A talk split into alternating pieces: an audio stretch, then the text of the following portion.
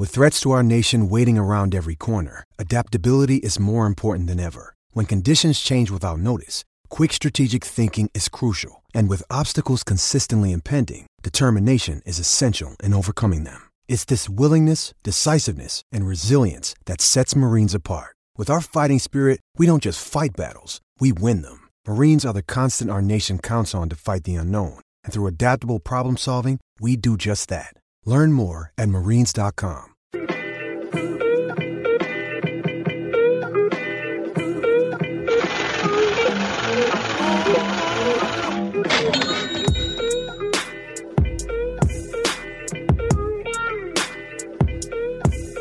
Hey.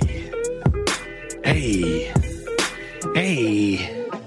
Ay, ay, ay, ay. How you living? How you feeling? How you doing? How you feeling? Uh, Warren Sharp is in the building today. How you feeling, man? Nice blazer, good texture. It's like a heathered blue, so it pops, but it's got a little bit of the dots to it. It works with my uh my J's. Let me see. Whoa. The fives, some some some royal blue fives. The pre-grape. Pre-grape. Yeah. Uh, uh, I always love when you're here. It makes the conversation that much better. And uh, little birdie tells me you're going to be here for the next two weeks. Yes, sir. So we had two weeks on the road, two weeks here. Um, also, little birdie tells me that the models are firing right now. Firing. Are you Yeah. hit, like explain explain to the 33% um, what this time of the year is like for somebody that pours years into analytics and why it starts hitting its gear right now?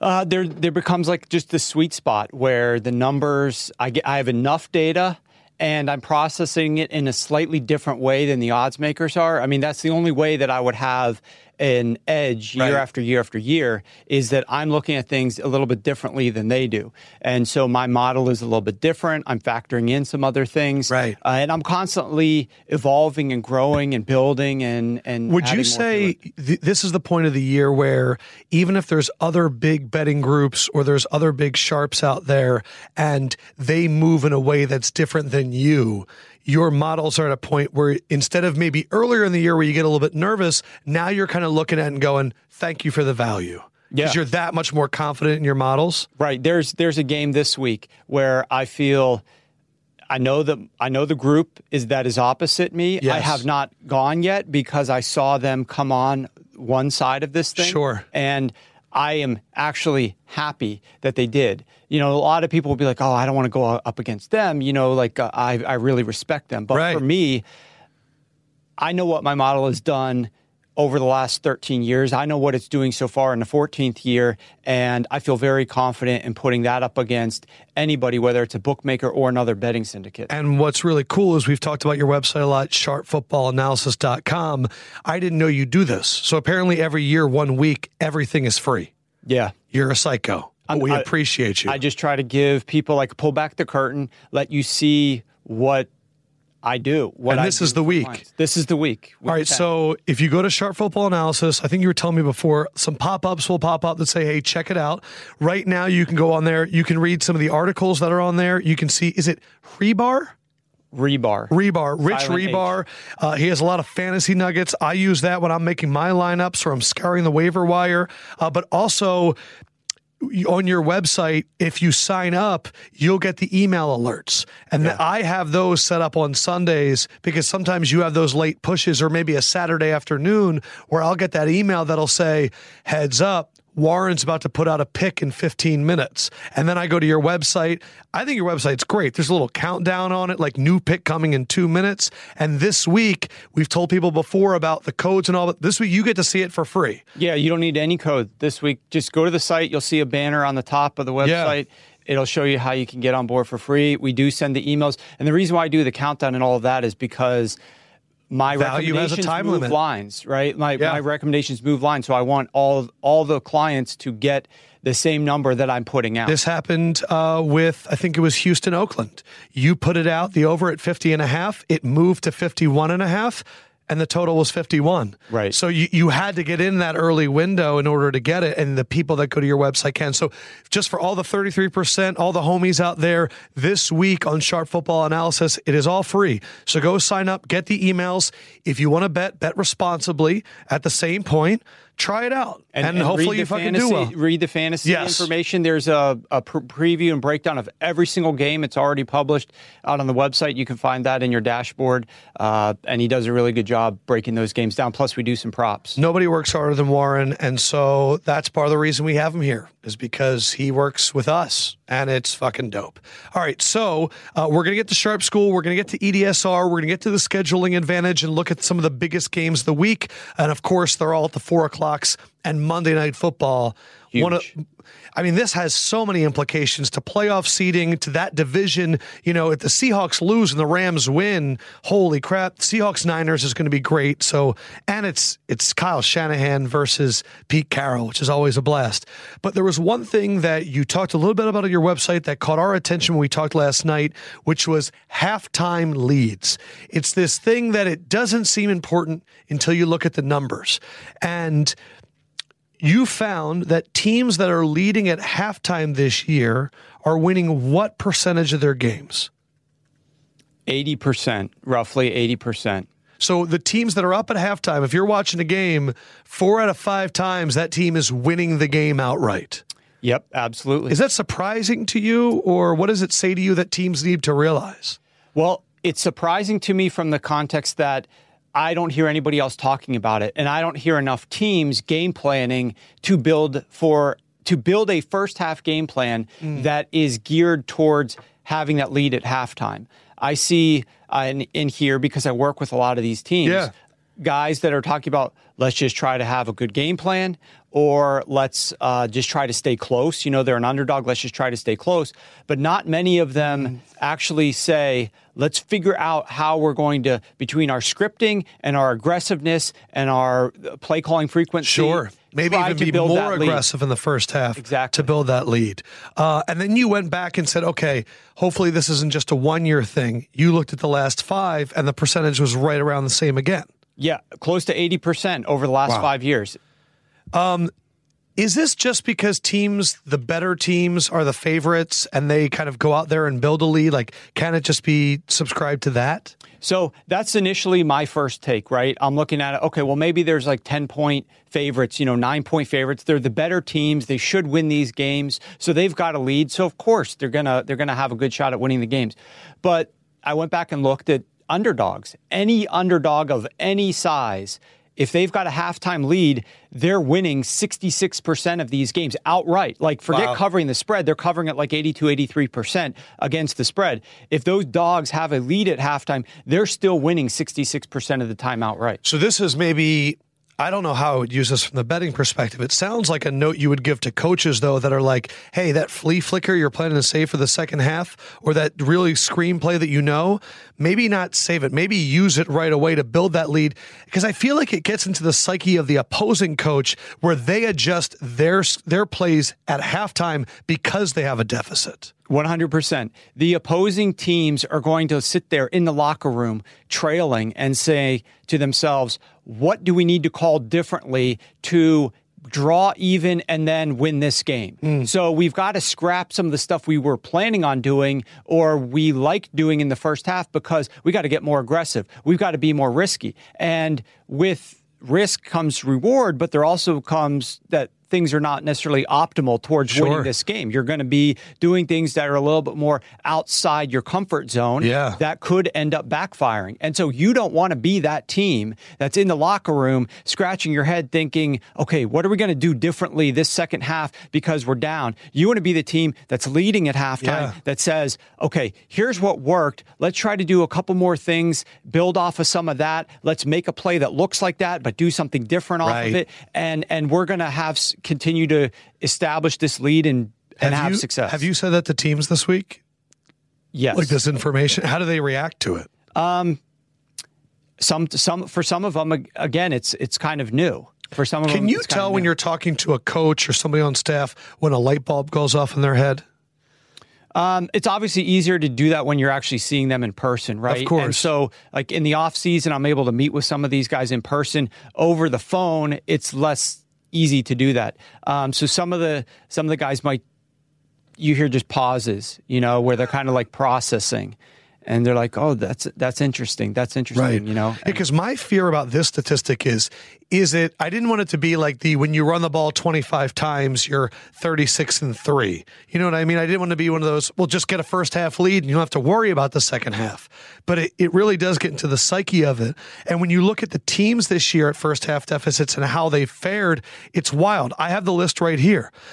The Patriots, when losing at halftime this year, zero and one. The Ravens, 0 2. The Chiefs, 0 2. The Cowboys, 0 3. The Vikings, 0 2.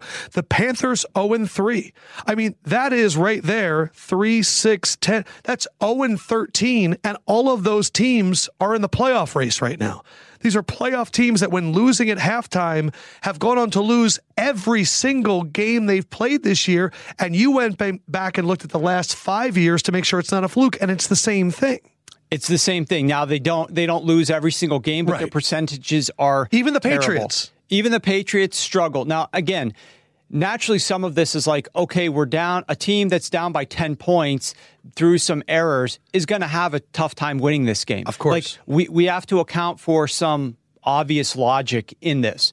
But at the same time, it just goes to show you that some of the best coaches, the best play callers, the best players on the field, the best comprised rosters still find it difficult to come back. So imagine what the bad teams are. I mean, look at the Cowboys, for example. Over the last five years, they are four and 18 in their 22 games, four wins out of 22 when they've trailed at halftime. Like they're a team that's built on. We got to try to get this lead, and then we can use our run game and do everything that we love to do and salt it away in the second half. Um, but when they don't have that lead, they have to go outside the box of what's comfortable to them. And so I asked you, okay, who are three teams this year that are have been losing at halftime, but are actually winning more than they lose? Who are the coaches that have been able to turn it around? And the three teams that you found this year were the Texans at three and two this season, the Seahawks at four and one, which is wild, and the Niners that are two and zero. And you look back and you looked at the last three years under Kyle Shanahan, the Niners are three and fourteen with a deficit, so still right on par. The Texans. I, what was the Texans the last five years under Bill? Belichick? You looked that up. I'll talk about the Seahawks.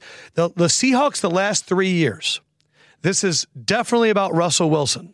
The last three years, when losing at halftime, the Seahawks are ten and thirteen. The Patriots are 5 and 13. The Seahawks are 10 and 13. Is can I just say that's all Russell Wilson? Is that fair? It, it's mostly fair. The Seahawks have been for years under Pete Carroll a very conservative team. Right. That tends to want to start games by running the football, and they don't really want to put too much on Russ's shoulders. For so long, they were a team. Even even when they weren't paying Russ, they had better players in the other positions, Right. but they were a team. We've got a good defense. We've got a good run game. Let's marry these two up and not really overexpose our ability to Give throw the ball to Mike Davis and- 18 times. Right, Yeah. exactly. But what we're seeing now is the fact that when they start trailing and they have to pass the ball, that's actually not a bad thing because Mm. Russ is damn good when when you're blitzing. He's so good under pressure. He's the best quarterback in the NFL right now when you're blitzing him. He's averaging 9 yards per attempt when he's under pressure. Right? The guy is so good at eluding pressure. How rare is that? Like what what are t- people I mean, he's the best in the NFL. Te- people are like seven and a half, seven. and he has like a 2-yard advantage. the average quarterback right now in terms of passer rating in the league when they're under pressure is right in like the 60 to 70 range Right. in terms of passer rating. Russell Wilson, I think, is like a 119. I said earlier this week that uh, Tyler Lockett and Russell Wilson's the, the best quarterback wide receiver combo in the sport. How do you feel about my hot take? I mean, no doubt Russ is there and he's bringing Lockett with him. Like the cool thing about those guys Yeah. is they just have this uncanny, like they're connected at the hip, like 30 yards down the field. Like Yes. they know what the other one wants to do. And that's my thing is I'm not talking about, you know, Mike Evans is more impressive. If you put him on any roster in the NFL, he's going to be Mike Evans. Tyler Lockett might not be that way, but I've never seen this connection between two humans that Russ's balls land so perfectly, and Lockett's ability to use every single angle of his wingspan, and like it, I've just never seen a connection like this before. It's it's really cool because Lockett is not the prototypical WR one, right? At all. He's he's skinny, he's short, but he's quick. And and Russ though had that connection with Doug Baldwin, who was sort of similar, not quite as quick as as as Lockett, but um, it's just about I don't know the the practice that they must put in on their own has to be phenomenal because Yes. these guys know what the other one wants to do. They're reading from the same sheet of music that the only the two of them seem to Yep. have, and it's beautiful to watch it work out. I was surprised by the Texans as being one of those teams that was losing the first half is actually doing better because in your book before the year, what were they one and eighteen the last two years? Yes. with a deficit, and so the fact that they're three and two this year, can I say this is all Deshaun Watson again, or is that insulting Bill O'Brien? I think most of it is Deshaun Watson. Okay, yeah. I think he's a special player as well. Same type of guy, a guy who's going to get pressured but can elude that, whether he runs. That's the other thing about quarterbacks that have the ability to run the football is they can make positives happen whereas like pocket pure pocket passers like this is a problem with Baker right now. You know, Baker when he gets pressured, he either throws it out of bounds or throws an incompletion, sometimes an interception, turtles up. Like he's not as often like what Russ is doing, scrambling to throw and scrambling to run if he needs to, you know. And the more dangerous element is scrambling to throw. Oh, yeah. Because the defense is really compromised when you're out of the pocket and you have to try to cover that wide receiver as a cornerback for four seconds, five seconds. It's ridiculous how far open that guy has the potential of getting, then and you're not able to cover him. But if that does get covered, of course, Russ can run the football. There is no more helpless of a person than a linebacker with Russell Wilson running at him with a running back next to him. Russell Wilson's ability to draw the linebacker and at the last second do like a basketball alley oop to a third string tight end or a second string running back who then turns it into a 40 yard gain. I mean, that to me is one of the that that to me is the Russell Wilson play. In addition to the spin and he throws it in the perfect corner of the end zone, the Russell Wilson play is the run at a linebacker and then the quick dump pass to like a Luke Wilson who goes for 40 yards and then that at stadium's just yelling Luke for 2 minutes. That's Russell Wilson. And I've actually seen that a little bit more this year, not with Russ, not just with Russ, but some other quarterbacks where um, that is the move. Typically, the move is I want to avoid this linebacker because I don't want him to hit Right. me, right? That's typically the move. Like, let me run away from him. But what some of these guys are starting to do is run at the guy, force him to commit to you, Yes. like the pure read option, force him to commit to you. Yes. And then you do the you do the Right. pass. The and then guess what? He's probably going to barely touch you, and then there's 15 yards added on to the 40 yard play. Right, because they're we protect quarterbacks Exactly. too much. Uh, the other side, teams that have a first half lead but lose more than they win. This happens. This I, I remember two years ago with the Colts with Jacoby Brissett. They were going into the fourth quarter, leading nine of the sixteen, and still found ways to lose. But this year, teams with a first half lead that are losing more than they win. Who are these teams that have been disappointing their fans thus far? It's it's everybody that you would expect Okay. with one additional guy who I think after this week will ring a bell to everybody as well. The Bengals and the Dolphins, obviously two terrible teams. Sometimes they do happen to get a lead. Right, they Bengals were leading blow. over the Seahawks, I think, in Week Yep. One. Okay, and the Dolphins had some leads and they and they blew them as well. Oh, yeah, they Um, were up. They weren't up on the Patriots, but they were up On the Steelers. Yeah, they were up on the Steelers, for fourteen nothing. I know that there was. Uh, I think there was one other game for them, and then the Bucs. That's the third one with Jameis. and I, I'm sorry, but you know that's That looked so good. Like that, like but that- that's the two games that you picked that you said EDSR is looking really interesting. Bucs over Seahawks, and it looked genius all week. It looked genius all game, and Raiders over Lions, which was beautiful and came true. And I, I, I told you on the phone last night that I, I can't do this anymore. Like I can't. Just like a few weeks ago, I was like, I can't bet against the Saints anymore. It's just I know that the the models are saying it. Betting on Jameis when he commits these self committed fumbles it's it's tragic and i know you're probably going to tell me later in the show that the bucks have an advantage but like i can't do it anymore warren I hear you. It's it's and that's a call that you make as a better with your heart and your pocketbook and what stress you want to put yourself through. This also speaks to the importance of getting the best number possible. Right. Now I will tell you that last Monday, last Monday, yeah, you put it on your site. I we took it, we bet it, gave it to clients. you even It was- said to bet it up to seven. yeah, it was six and a half, and I said buy to the seven. Normally, we're, on key numbers, we might do that. Oftentimes, if it's like other numbers, we're not going to necessarily buy the half point. But in this case, it was six and a half. I knew this line was going to drop. It was down to like four, four and a half at a lot of spots by close. So that's massive line value. That means that you're on the right side of this bet. Okay. Of course, they have a big lead. They're leading this game early. They're leading at halftime Yeah. and they have a chance to win or at worst lose by three at the end of regulation and you're going to cover your bet. I know. And of course goes to overtime. I was disappointed even though I won on You Tampa Bay plus seven. I was disappointed, number one, with the money line aspect. Number two, for some contests, I had five and a half. So Right. I, I by them losing by six, I lost those wagers in the contest. So I just that they're the perfect team for the first half lead but lose because they have a quarterback that doesn't know how to protect the lead. That and their defense stinks. And their their defense pass stinks. defense is terrible. So It was what- a perfect storm. It was like, oh, you get Russell Wilson getting unleashed in the second half. And also, you know what? Props to the Seahawks for finally throwing now back to back weeks a lot more than they've been running. Is this something that you think we can kind of think that Schottenheimer is going to continue the rest of the way?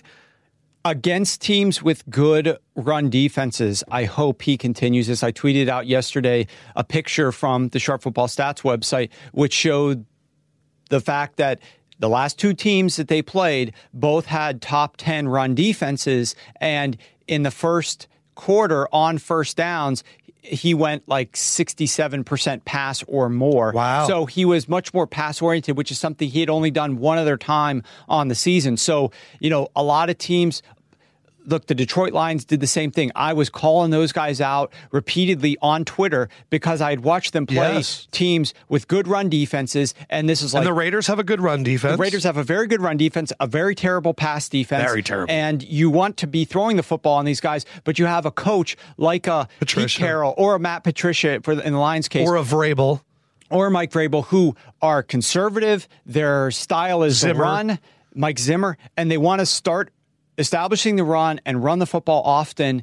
And when in fact, against those types of defenses, you need to be coming out and passing the football early. And Detroit definitely did it, and they got themselves a nice early lead. They were they were playing very well in that game. Yeah. And we obviously saw the Seahawks, even though they trailed against the uh, Bucks, they came out passing just like they did against Atlanta the week. We talked about this in weeks two or three, where you're sort of you're not sure if coaches are going to do the right thing. Yeah. And and so when they do the right thing, it gives you a lot more confidence betting on them the rest of the way. Correct. Yeah. You never know when they could regress. Like in the game against the Atlanta Falcons, right? There could have been one of two things happening there. The reason why they went much more run heavy and allowed Atlanta to pull within seven. The first thing is they didn't. I mean, they were up big. You, don't Yeah, want to like embarrass. 27 to seven you don't want to embarrass like Dan Quinn, right? Right. So we don't want to keep Oh, running up the score, passing on him because he's our old buddy. The second element is like, well, we're conservative by nature, and so we've got a lead. Let's just run and just Mm. end this game. And unfortunately, in their case, like Atlanta's playing with a backup quarterback, Matt Schaub, and they're still like coming and scoring on your defense because your defense is pretty terrible. That's the thing that like I would impart upon Brian Schottenheimer is you've got to stay aggressive. Yeah. You cannot get conservative with a lead in the second That's half. how I felt about the this Eagles and is the not Bears. The same defense that you've had before. Right. That's how I felt about the Eagles and the Bears. Hey, I know you're playing Mitchell Trubisky. I know you have a two touchdown lead. Did we all not watch the Falcons Patriots Super Bowl? It does not pay to get conservative and say, let's get out of here quicker. Because it's going to happen. There's going to be two minutes left, and you're be like, let's get the fuck out of here because we're ruining this. And when you have to turn it on, it doesn't turn on. Well, it's the same type of thing. It's it's it's different principle.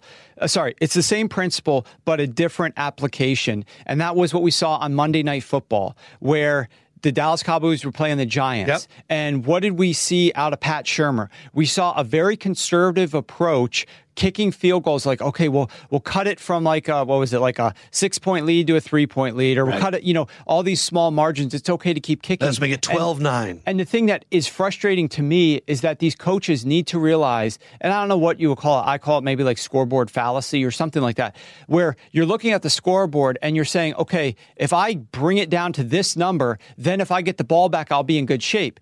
But what you have to take into account is that your own defense stinks and the other team's going to get the ball after you score. So they're possibly going to go score on you. So when you have the opportunity to get that close to the end zone, like, what is the harm in trying to get that first down so that you can try to score a touchdown so that if the other team actually goes down and score a touchdown, right. like you might be able to still win it with a field goal. I always think too when you have an offense that was performing, let's say like the Giants offense was, if you get down inside the 5 or the 10 and that's your first time getting down there all game, why are you so confident that you're going to be able to do this again? This might be your only time that you get down there. And that's why I appreciated the Ravens Patriots game so much. To watch a Ravens team that has now went into Kansas City and said the only chance we have to win this game is to go for all four point, all fourth down conversions and all two point conversions. And they hung in a game they had no reason to be in. And then the Patriots, they go in there and they're able to do the exact same mentality. And yet I'm watching Belichick settle for field goals at the half. And that was what was so shocking. But I, I applaud the Ravens for having the right mentality. It is okay to be in a game and go, this team scares me a little bit. We need to take our shots. Yes. And also realize that the public is finally up to, uh, I think, accepting this and will not question you for not getting a fourth down on your own 40. Like, I think the public has finally come around to going, if it's fourth and one on your own 40 and we're down six with five minutes left, it's okay to go for it. Bill Belichick loosened this up about a decade ago by going for fourth down on his own 25 against Peyton Manning and the Colts because he knew if I get the ball back, we're screwed and he was destroyed for it in 2006 or whatever the hell that was.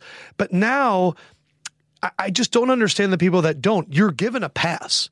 We accept it now, and I want to I want to I want to congratulate the Ravens because they played that game on Sunday perfectly, perfectly. I mean, they might have a letdown against the Bengals afterwards, but they played that perfectly. In their division, there is one coach that has come out and said, not the biggest fan of analytics. Not even that, he went further. Freddie Kitchens was trying to defend Baker Mayfield, talking about completion percentage and all of the statistics. And he said, quote, there's a lot of factors that go into that. I don't think he's just wildly missing passes. I don't really look at that. I truly do not look at stats. I went back and watched the whole thing. Okay. It is not taken out of context. Okay. He is talking about how he doesn't really look at stats. I've seen other bloviators on TV talking about anything that Freddie Kitchens would have said would have been bad. He could have said, I watch, I read all the stats, I watch all the film, and we'd still kill him. I disagree. We are in a world now where analytics and statistics in your own division, Freddie Kitchens, with Mr. Harbaugh, are showing how you can play a 2019 version of the NFL. So I ask you, Warren Sharp, a leader in the analytics community, someone that works with teams to provide statistics that changes game plans and thus can change L's to W's. When you hear Freddie Kitchens say, quote, I truly do not look at stats what do you think? At first, I definitely wanted to give him the benefit of the doubt because you never know what he's trying to state, articulate, and defend. Yeah, I thought that it had to do with the fact that they were talking about what Baker Mayfield is ranked on his completion percentage. So you thought maybe Freddie Kitchens was like, I don't care if Baker Mayfield's the 22nd best completion percentage. Right. And they said he's not, he's, he's near the bottom of the league in completion percentage. And he said, well, I, I don't look at that. I don't care about stats. So I was assuming that maybe he just was like taking, I don't look at that one step further, say that he doesn't look at stats. But when I actually watch his team play, and I dig through the numbers myself, it is apparent to me that something is not right there because there are stats that are showing this team is very, very efficient when they play a certain way, Hmm. but they're playing the majority of the time a way that's very inefficient for them, a way that Baker Mayfield has not is not thriving in, and yet they don't seem to recognize their problems with that style. And I'm talking about the difference between 12 and 11. Yeah, you've been saying this since week one. I've been t- yes. Last year, when Freddie Kitchens came to Cleveland and took, o- he was there earlier, Yeah. but when he took over from Hue Jackson, he did a few different things with Baker. He was using him a little bit different under center. Right. He was using different personnel groupings, giving him more protection in the pocket so that he could thrive. Now, I know Baker's success rates and his passer rating is not so good, even when he's not pressured so far this year. But there's some route concepts and things of that nature that they need to improve upon. But when you look at the numbers, okay, and I look at his passing splits, there appears to be this defense mechanism from people in Cleveland that they can't use more 12 personnel because their tight ends aren't healthy. Mm. They don't have I heard that during the broadcast last game. Okay. They were like, "Oh, they would they they, they said Ricky Seals Jones is hurt right now because they'd love to use multiple tight end sets, but he's hurt so they can't do it." I think Schlereth said that on the broadcast. Okay. So, Schlereth, the fact is that they used 12 personnel some during the game.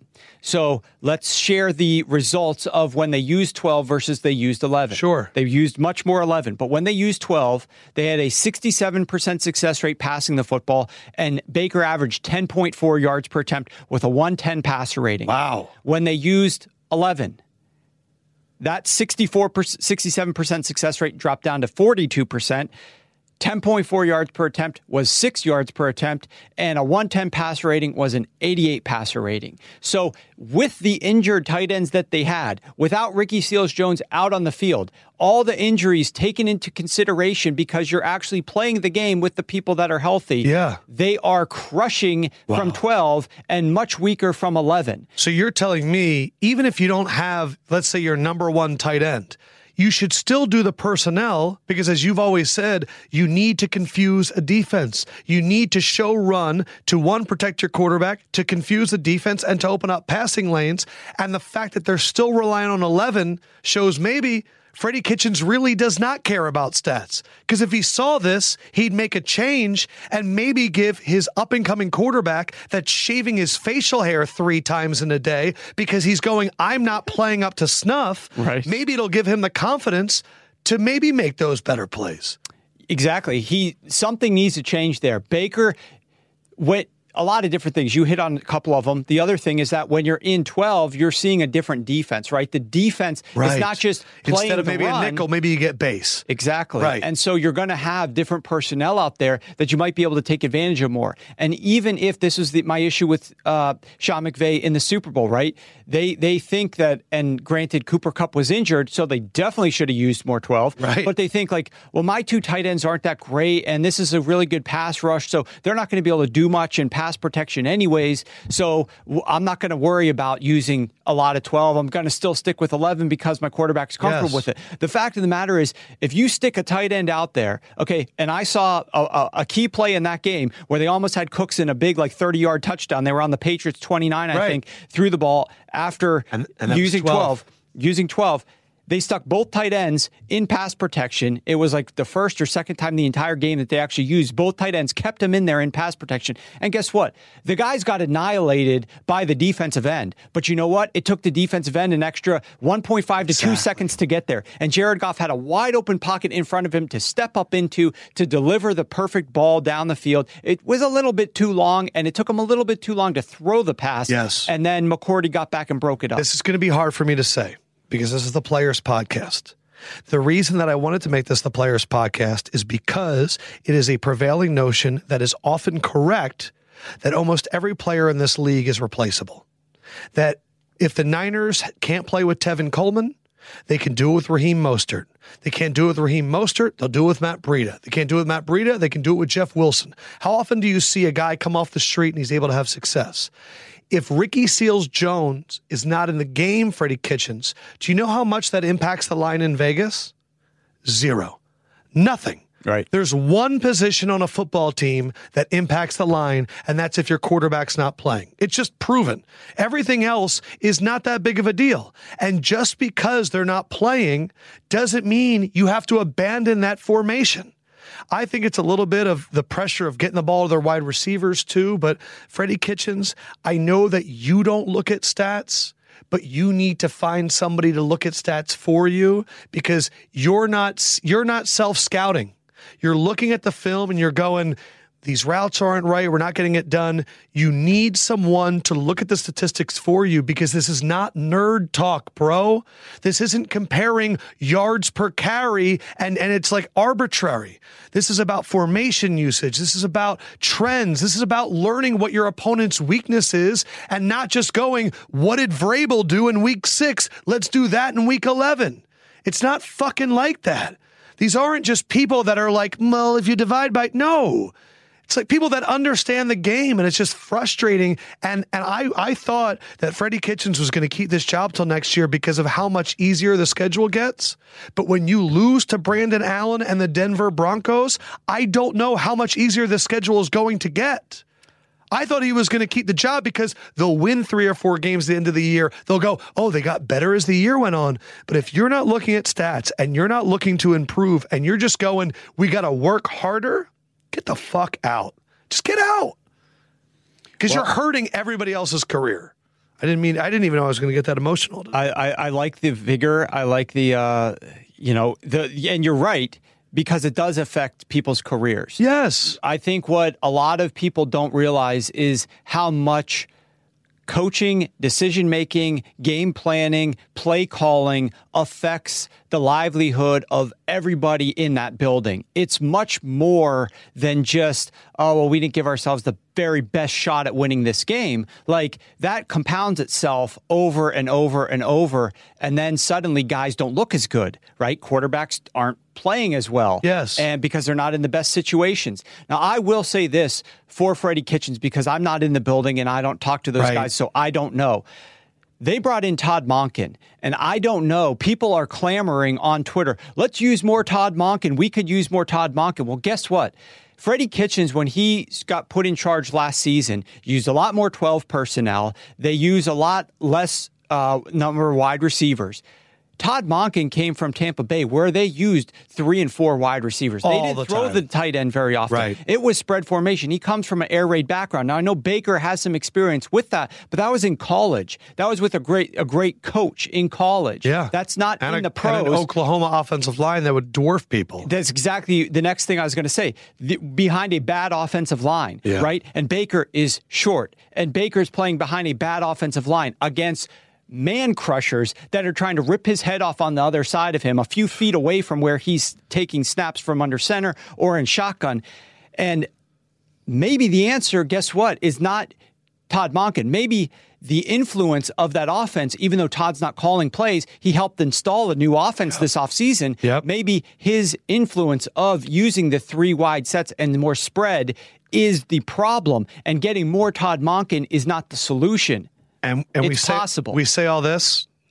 Browns are three point favorites against the six and two Bills this week.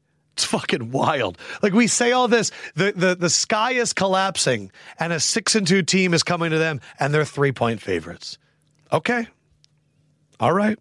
Uh, let's look at your baby, EDSR, uh, early down success rate. Last week, four and one straight up, three one and one against the spread. Uh, hey, uh, Buccaneers, uh, thank you so much for that push. Would have been a really nice win. Uh, San Francisco beat Arizona, did not cover against the spread. I talked about how earlier it's incredible how if Tevin Coleman catches that ball, we maybe don't, don't see the Andy Isabella play. But anyway, Houston, your EDSR was right. You were doubting it a little bit. I was. But Houston goes out there and shellacks Jacksonville and yeah, Gardner Minshew. Win straight up win against the spread. Uh, Buffalo won straight up one against the spread. And you said the Raiders had a big EDSR advantage against the Lion.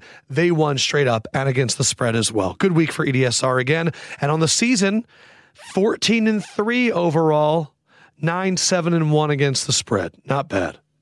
No, and I'll just caution people that I don't. We're using these top four edges Right. each week because it was a great idea on your part, and you wanted to call attention to these games.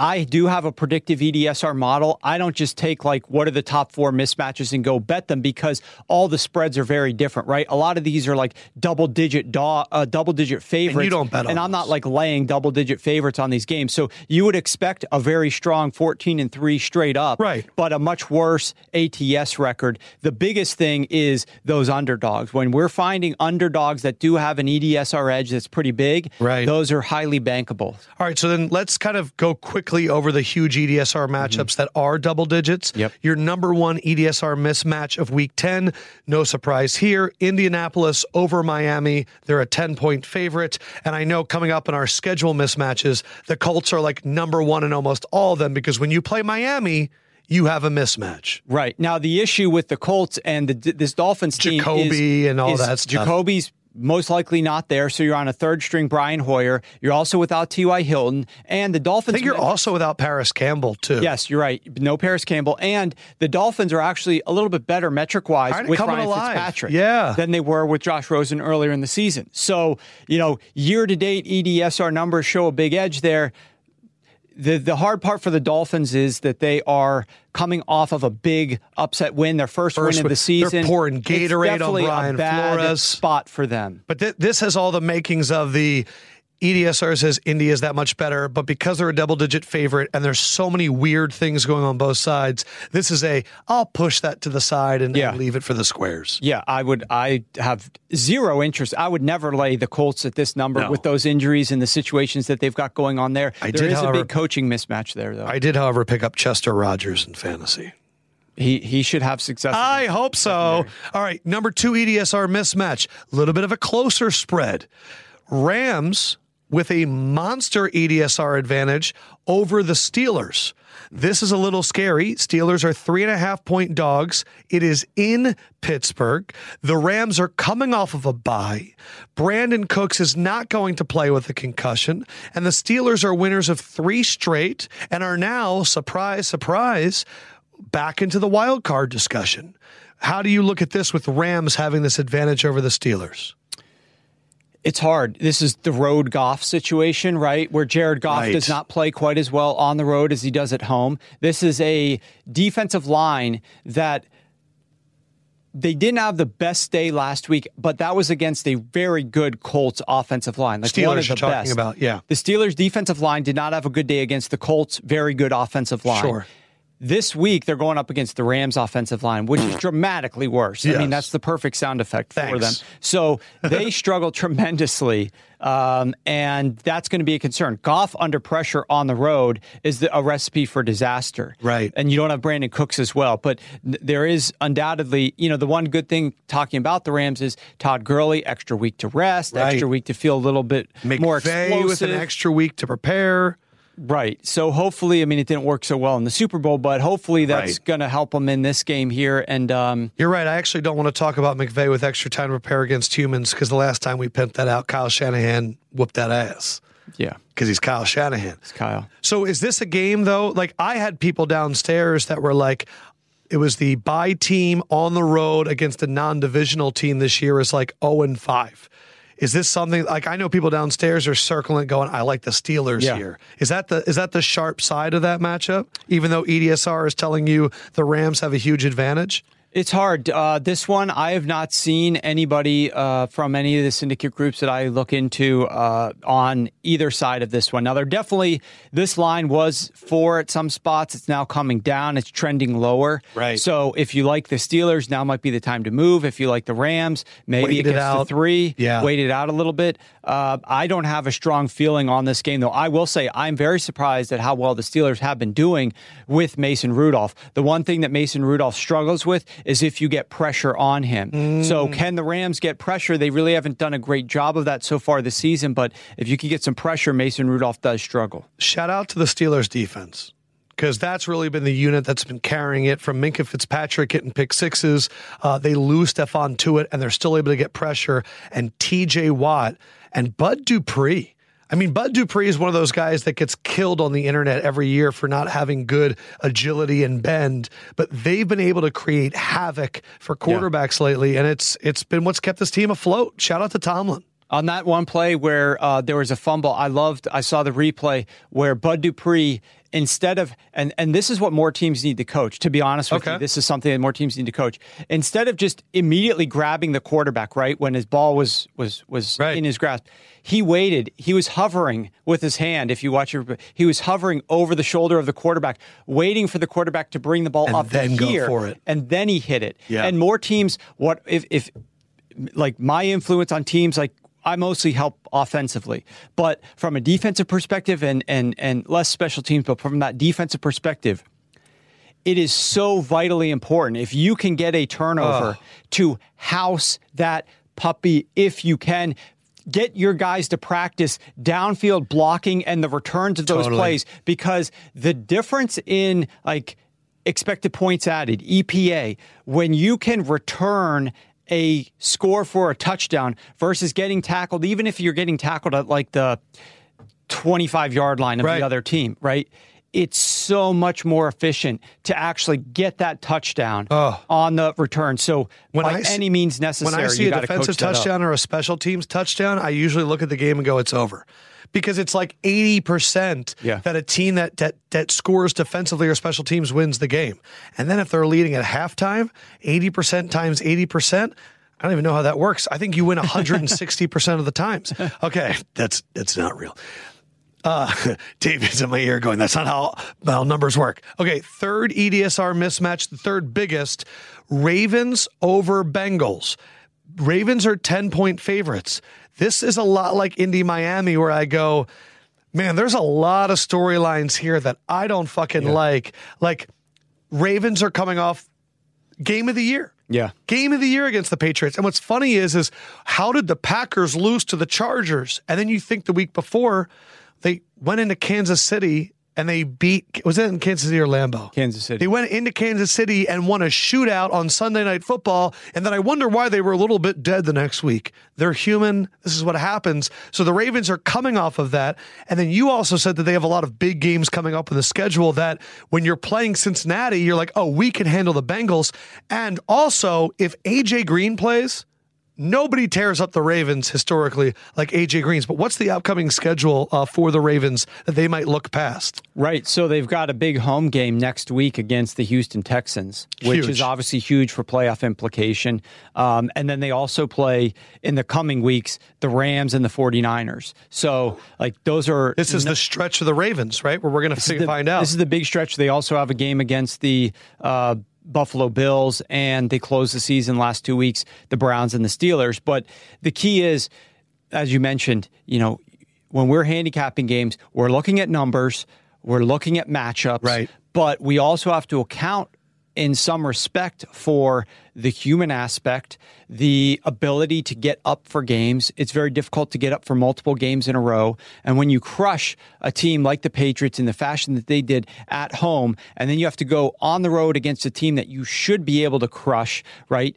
Well, we know that they played the Bengals once before. They played the Bengals at home. And it was close the entire game. The spread was 10. And what was the final score? They only won by 6. And and now it, they did get a I think it was a return touchdown the first was, play of the game. That was a huge Mark Ingram game. They were running the ball a ton and you're like, "Oh, they have this game in the bag." And then it was Bengals touchdown at the end. Bengals were going to go. I think they may have even got an onside kick in that game. But I, I just know that the Bengals were hanging around. They should not have yeah. been there that entire game. No, and if you're taking 10 points, if you're catching 10 points on the road in Baltimore, I know you got Ryan Finley at quarterback, right? But how much of a downgrade is he over Andy Dalton? A little bit, but now you're at home and you're still catching 10 points. I mean, is he really worth is was, was what Andy Dalton was giving you really that much of a of a step up over what Ryan Finley's going to be giving right. you? I don't know. I liked seeing Ryan And the Finley Ravens the defense is much improved, but they really don't have any pass rushers, which has been like one of their Achilles heels all year. But if AJ Green plays, the last time he faced them, five catches, 69 yards, three touchdowns. Uh, they if you wow, how about this? One, two, three, four, five, six. The last seven times the Bengals have faced the Ravens with AJ Green in the lineup, the Bengals are six and one. Whoa. In their last nine, they're seven and two. Now, he hasn't always gone off. He had a two for 17, a five for 74, but in the other games, 10 for 227 and two touchdowns, six for 131 and one touchdown, eight for 151 and one touchdown. AJ Green loves balling against the Ravens. We don't know his health. We don't know the motivation of the Ravens. This is a game where I feel like if you are betting it, the only side that makes sense is taking the points mm-hmm. and the Bengals. But there's a lot of you're also betting on Ryan Finley and a really shitty offensive line. So it's it's all over the place, but it's if I of, if, if I were to bet, it would be on the Bengals. It's one of those games where if you bet the Bengals and they cover, and and the public's all over the Ravens after what they just did, you're you're seeing how many times you could pat yourself on the back, yes, right? You're like yes. that your gift where you're just like Absolutely. patting yourself on the back over and over. if you lose, then you're just like, what the? You're like, I, I bet on Ryan Finley against the six and two Baltimore Ravens. Right. Yeah. But I'd I'd always rather side against the public and take a team that nobody thinks is really going to cover um, than than you know take the team that everybody thinks should win this game outright and should easily cover the spread. Your fourth biggest mismatch. It is giving me hives. I don't want to say it out loud. You have the Bucs as a huge mismatch over the Cardinals, and the Bucs are four and a half point favorites. And there's a little revenge factor in this game, Warren. Yeah, a little bit. Um, you know, Bruce Arians. Game is in Tampa, by the way. The game's in Tampa.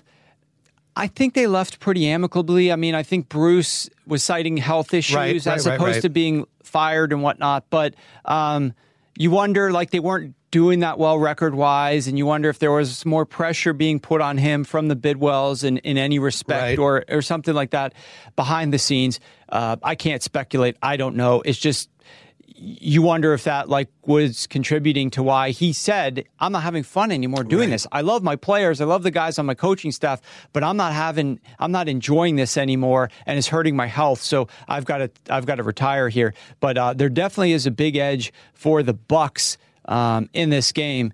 But it's another one of those games where, you know, we saw Jameis throw a bunch of picks two weeks prior, and we saw Bruce Arians come out and say, this wasn't his fault at all. Right. This was all on the receivers. Now he has like fumbles and mistakes and and whatnot. And you know, at some point, enough is enough. Like you know, you can't keep having the same mistakes happen over and over and assume that it's always somebody else's fault. I have heard uh, from some sources that this will be Jameis's last year. I think it makes sense. It does. Notes here. Well, uh, in Tampa. Yeah, yeah, yeah, yeah. Notes here from Inger. Cardinals are four and one against the spread in their last five road games. Um, we, we've seen the Cardinals perform well on the road, Giants games specifically. Uh, Cardinals averaging almost, their games are averaging around 50 points combined. Bucs games are averaging around 60 points combined. Over under in this game is 52. If I was going to bet anything in this game, the over is what kind of sounds the most sensible to me. Yeah, I mean, it definitely looks like the the the way to go. I can't comment on it uh, right now. All right, that means there could be action coming forward. And you know, you could figure out where Warren eventually ends up. SharpFootballAnalysis.com this week. All of the picks are free. We'll see if that ends up being one. We did not prepare that question, and you could tell that Warren's going, Lefkoe, shut the fuck up. Other mismatches. This is the section where last week you gave us Raiders over Lions. EDR, EDSR mismatches that kind of jumped out to you as maybe not the top four, but other ones. And it's one that you said, meh Bills at Browns. You see an EDSR advantage for the Bills in this game again. They are a three point dog in Cleveland. Why are you still kind of, I'm not certain about this? Is because the Bills are like the perfect six and two team to bet against every week?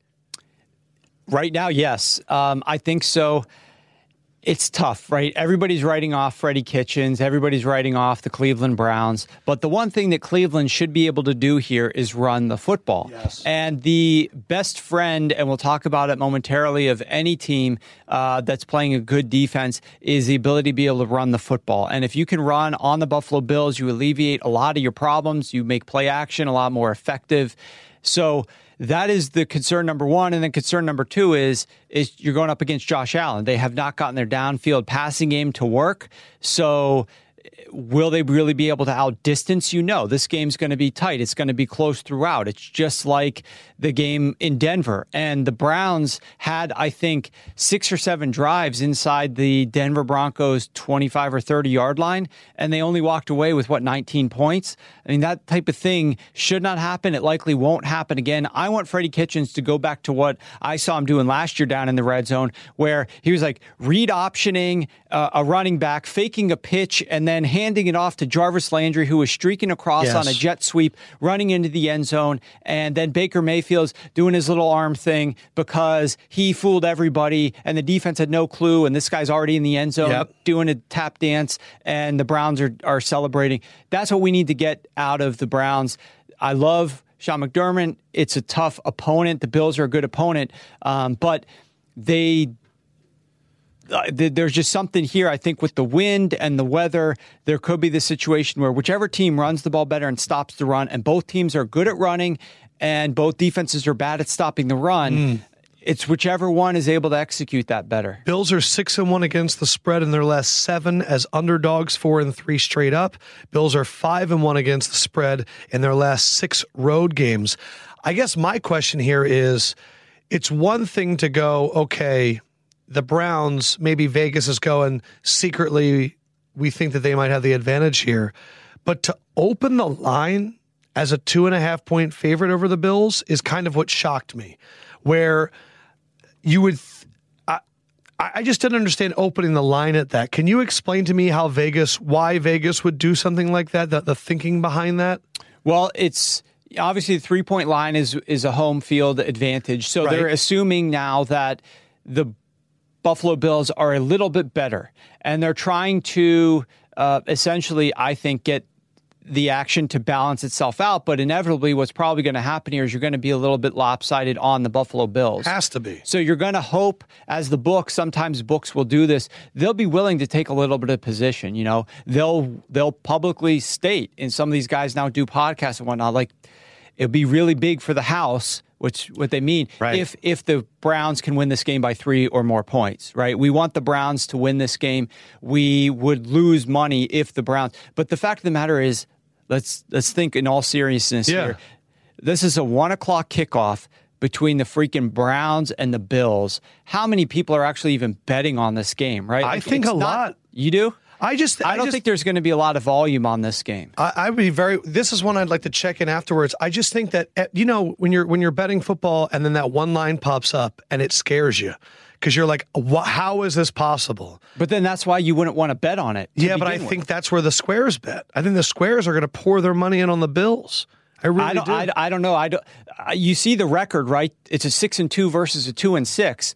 But and you're getting two and a half. You're getting three. Right. And so the guys that are going to bet this game are betting the Bills. But how many guys are looking at this and saying, I've just been dying to take the Josh Allen and the Bills on the road here. Like, I feel like most of the guys are going to be like, I want Drew Brees at home, right? The Saints at home. I want Aaron Rodgers at home, right? I, whatever. I want if Patrick Mahomes come back, I want to take him against like the yeah. Tennessee but I Titans. think that watching sports media all week and watching people shit on the Browns. Like we just did a whole thing about Freddie Kitchens not doing analytics. There was Baker Mayfield shaving his face. There was Odell Beckham yelling to himself on the sidelines. This is America's favorite circus.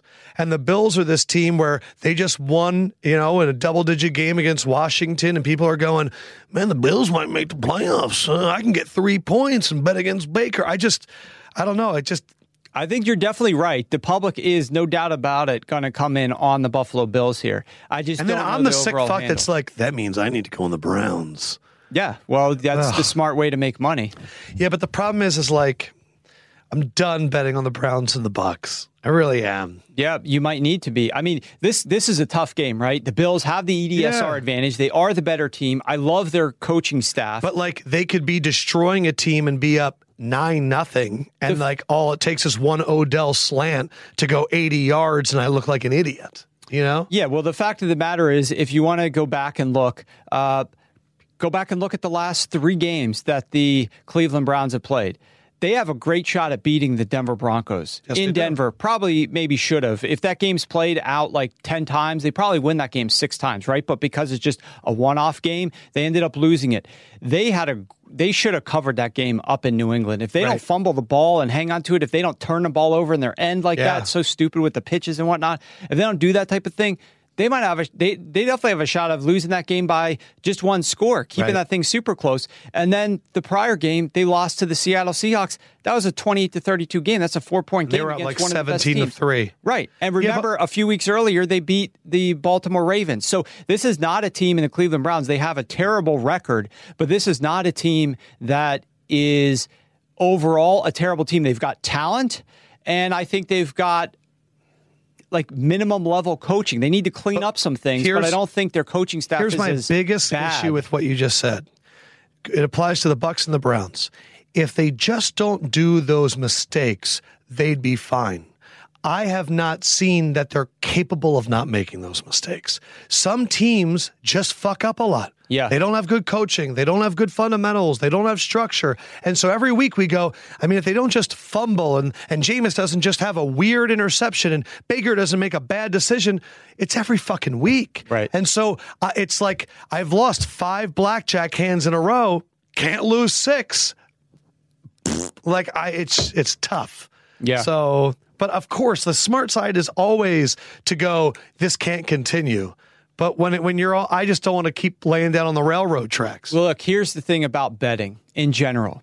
You want to put yourself in plus EV situations. Right. You will not always win those bets. Okay. You have to accept the fact. You're right. You're right. These teams, when you're up at halftime, you win 80% of the time. There's still 20% of the time that This- they don't win. This is a one-off game. This is a one-off game, and you. I'm not ad- advocating that you bet the Cleveland Right, right, Browns right, here. right. I'm just talking in general that betting if the public is 80 to 90 percent on the Buffalo Bills in this game, I'm just telling you they may win. The Bills may win outright by 14 points, and right? the books can get slaughtered. and the books can get slaughtered. But the fact of the matter is, over time, if you're collecting 20 or 30 bets over a three, four year period where you're taking the team that's 10% that the public is, you know, the 90% of the public is on the other side, you are going to be winning 54, 55, 58% of those wagers, hmm. which is all you need to do to make money. So you're not going to win 100% of them, and you may lose this one, but siding with the public in these games is generally a scary proposition unless all of your handicapping and all of your thoroughness shows you that this is by far the right side and you feel confident you could still lose. Even if a game's the right side we know this. This is betting. The ball's shaped funny. It bounces weird ways. Turnovers win 80% of the time. Uh, you can have a muffed punt and that's the game. Yep. it's just that simple. And it's a complete accident. Didn't have anything to do with offense or defense. It was a freaking special teams muff punt and you lose your wager. That's gambling. I know. It's awful. All right, strength of schedule. but fun Yeah, oh, it's the best. Exciting. Oh, it's all I want to do. Yeah, I can't even watch games if I don't bet. All right, let's go to strength of schedule. How what teams have faced for the last few weeks, what they faced this season compared to what they face this week. I was not lying. Uh, literally, when it comes to pass and run, the number one team in terms of having faced really tough, and it gets easier this week is the Colts. We are not going to go into that. There are too many variables, and it's the Dolphins. Throw out the window. It doesn't matter. Uh, last week, I believe it was the easiest pass shift was the Cowboys. And what do you know? Dak Prescott goes out there. Nice touchdown to Michael Gallup. Good touchdown at the end to Amari Cooper. He had that early interception that I think messed him up, but I think over time he was able to kind of enjoy that EV plus matchup plus EV, my bad. So which which team beyond the Colts this week has the easiest pass offense shift in strength of schedule for week 10? It's the New Orleans Saints. Not really surprising. They're playing the Atlanta Falcons, the 32nd ranked pass defense. The Saints, coming, both are coming off a bye, right? yes, Okay. both are coming off a bye. The Saints have a great passing offense that was led by Teddy Bridgewater. Now Drew Brees is back. Everybody thought, why is Drew Brees coming out against the Arizona Cardinals? By the way, that game was much closer than the 31 to 9 final Yes, score indicated. Uh, Drew Brees did throw one bad interception, but he is going to be probably playing a lot better in this game after having two weeks to recover further from the hand injury that he maybe rushed back a little bit too quickly from against the Arizona Cardinals. Uh, now you're playing. Now Atlanta does get back Marcus Trufant in the secondary, Hmm. but it still is. You know, you look at the past defenses. He's played three straight. Uh, the the Saints have played three straight pass defenses that rank in the top 15, including two of them on the road. Wow. They went to Jacksonville, they went to Chicago, and now they get to take on the Atlanta Falcons at home in the dome with Drew Brees. Saints are 17 and 2 straight up at home in their last 19 games, 12 and 7 against the spread. Falcons on the road in their last 20 games, 4 and 16 against the spread. The spread in that game is 13. Eh, a little bit too big. There was one other passing offense that you thought had a had a pretty big advantage too, and that was my favorite team in the world, the Tampa Bay Buccaneers, taking on the Cardinals. Uh, this could be a huge Jameis spot, huh? Maybe they'll finally throw the ball to OJ Howard and save my fifth round draft pick in fantasy. That'd be nice. Yeah, the Arizona Cardinals. Um, if you look at what Jameis has played, they played. He played the Rams and the Saints and the Panthers, all of which are top fifteen. Then they had a bye. They came back and played the Titans and the Seahawks. Now we know the Titans and the Seahawks aren't upper echelon, right? But they're they're average pass defenses, slightly below average. The Arizona Cardinals are pretty bad. Now, Patrick Peterson is there now, so that pass defense is improving Right. compared to what their full season long numbers are. But you could still move the ball through the air. I mean, Jimmy Garoppolo absolutely torched them and uh, and used Emmanuel Sanders for the first time, and You're Emmanuel right. Sanders was insane. in Jimmy game. Garoppolo succeeded so much against the Cardinals that people had to apologize to Jimmy G for like riding him all year. And and the the number one sentence after that Thursday night game was if Jimmy G can play like this all year, they're going to the Super Bowl. And people don't realize it's the Arizona Cardinals pass defense. Please understand this is a matchup league. Yes. That's what happens. Uh, run splits. Who has Marlon Mack and the Colts have the easiest run split taking on the Dolphins? We throw that out. Number two, Christian McCaffrey and the Carolina Panthers. Here we go. Now it begins. Because you- said for Christian McCaffrey, even though it got easier the rest of the year, Sunday last week was still tough with the Tennessee Titans, and he still did that. Yeah. And now he gets to take on a beautiful matchup. A beautiful. We're going to talk about this one later when we break down the games. But Christian McCaffrey, the easiest run defense that he will face all season at this point in, In the time Packers. Is the Green Bay Packers. Yep. They rank 26th against the run, and Carolina has played the number one toughest schedule of opposing run defenses year to date. In their eight games, they have played five run defenses that rank in the top five. Wow. So that's insane. Um, and Christian McCaffrey has still put up the numbers that he has. Now he gets to face the easiest of the season for him. Um, and there's a lot of things that match up pretty well for the rushing attack for Carolina here. definitely something to circle. And man, I mean, Christian McCaffrey as having. I don't even want to get to the MVP discussion, but I think it's it's really fun. This is an all time fantasy season. Like we, I don't know if I've ever seen. This is like the Shaun Alexander year. This is like a two thousand yard year.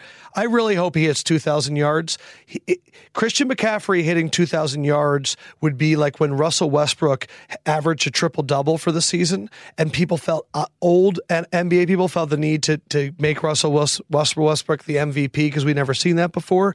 McCaffrey is going to make this MVP discussion very difficult if he gets to like three thousand all-purpose yards or does something we really haven't seen before. I think I, I hear you 100%. I think it's going to be tough because, for the very same reason that you mentioned earlier in the show about how coaches are course. getting criticized now for not being as aggressive, the not just like the total hardcore analytics community, but more of Twitter is becoming more intelligent because people are sharing information that's being digested that shows how much more valuable passing is Yeah. than running. So it's going to be hard in this era. Oh, in a year where take a- Russell, Lamar, and Deshaun are doing what they're doing, Yeah, it's- it's going to be tough. it's going to be very hard. But you know that's that's not a bad thing. Christian McCaffrey is in a league of his own right now. Make him the offensive player of the to- year. We need to give him the props that he's due. I just want him to stay healthy with this heavy workload and destroy the rest of your run defense schedule as much as you possibly can. And then let's let the chips fall where they may, but I wish him good health and good luck easiest defensive shift uh, we saw last week it was the browns and they really did play well if you take away the noah fant 75 yard touchdown with the browns it was tackling issues. I don't know if the scheme yeah. was the issue. It's just every big Broncos play, it was Philip Lindsay or Noah Fant getting out of three guys' arms. The the biggest defensive shift positive EV this week, what do you know? The New York Giants but their defense kind of stinks. So yeah, it's it's hard. I mean, they they go from the playing the Cowboys, who's like one of the best offenses in the NFL right now, the Lions, the Cardinals, and the Patriots in the last four weeks, to playing the NFL's worst offense. Now, the Jets, metric wise, are the worst offense. There's a couple weeks of Luke McCown in there, Nick Folk, uh, but the fact of the matter is the Jets do have more talent overall than being the worst offense in the NFL. And at some point, it's got to click for them. Like at some point, they're going to get back on track. What better defense to get on track than the New York Giants? All of that being said, they do face right. a, a nice ease in schedule here from playing all those difficult offenses. Now, the Lions are a two and a half point underdog, but they're actually number two in the easiest defensive shift, taking on the Bears.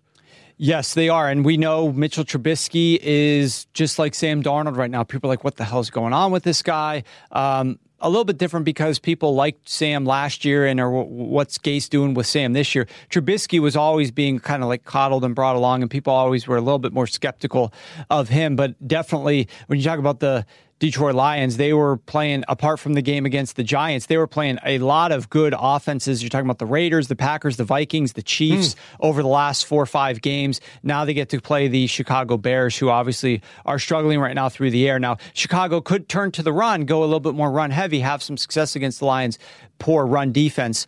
But uh, that's the definite edge there is that the Lions get to face a much easier offense than they've been accustomed and to. And Trubisky has only, ah, damn it, I put the wrong team in there. I want to see how Trubisky has done against the Lions. How do you think he's done so far? What's your guess in his career? Uh, average. He has Mitchell Trubisky, uh, and I blew it.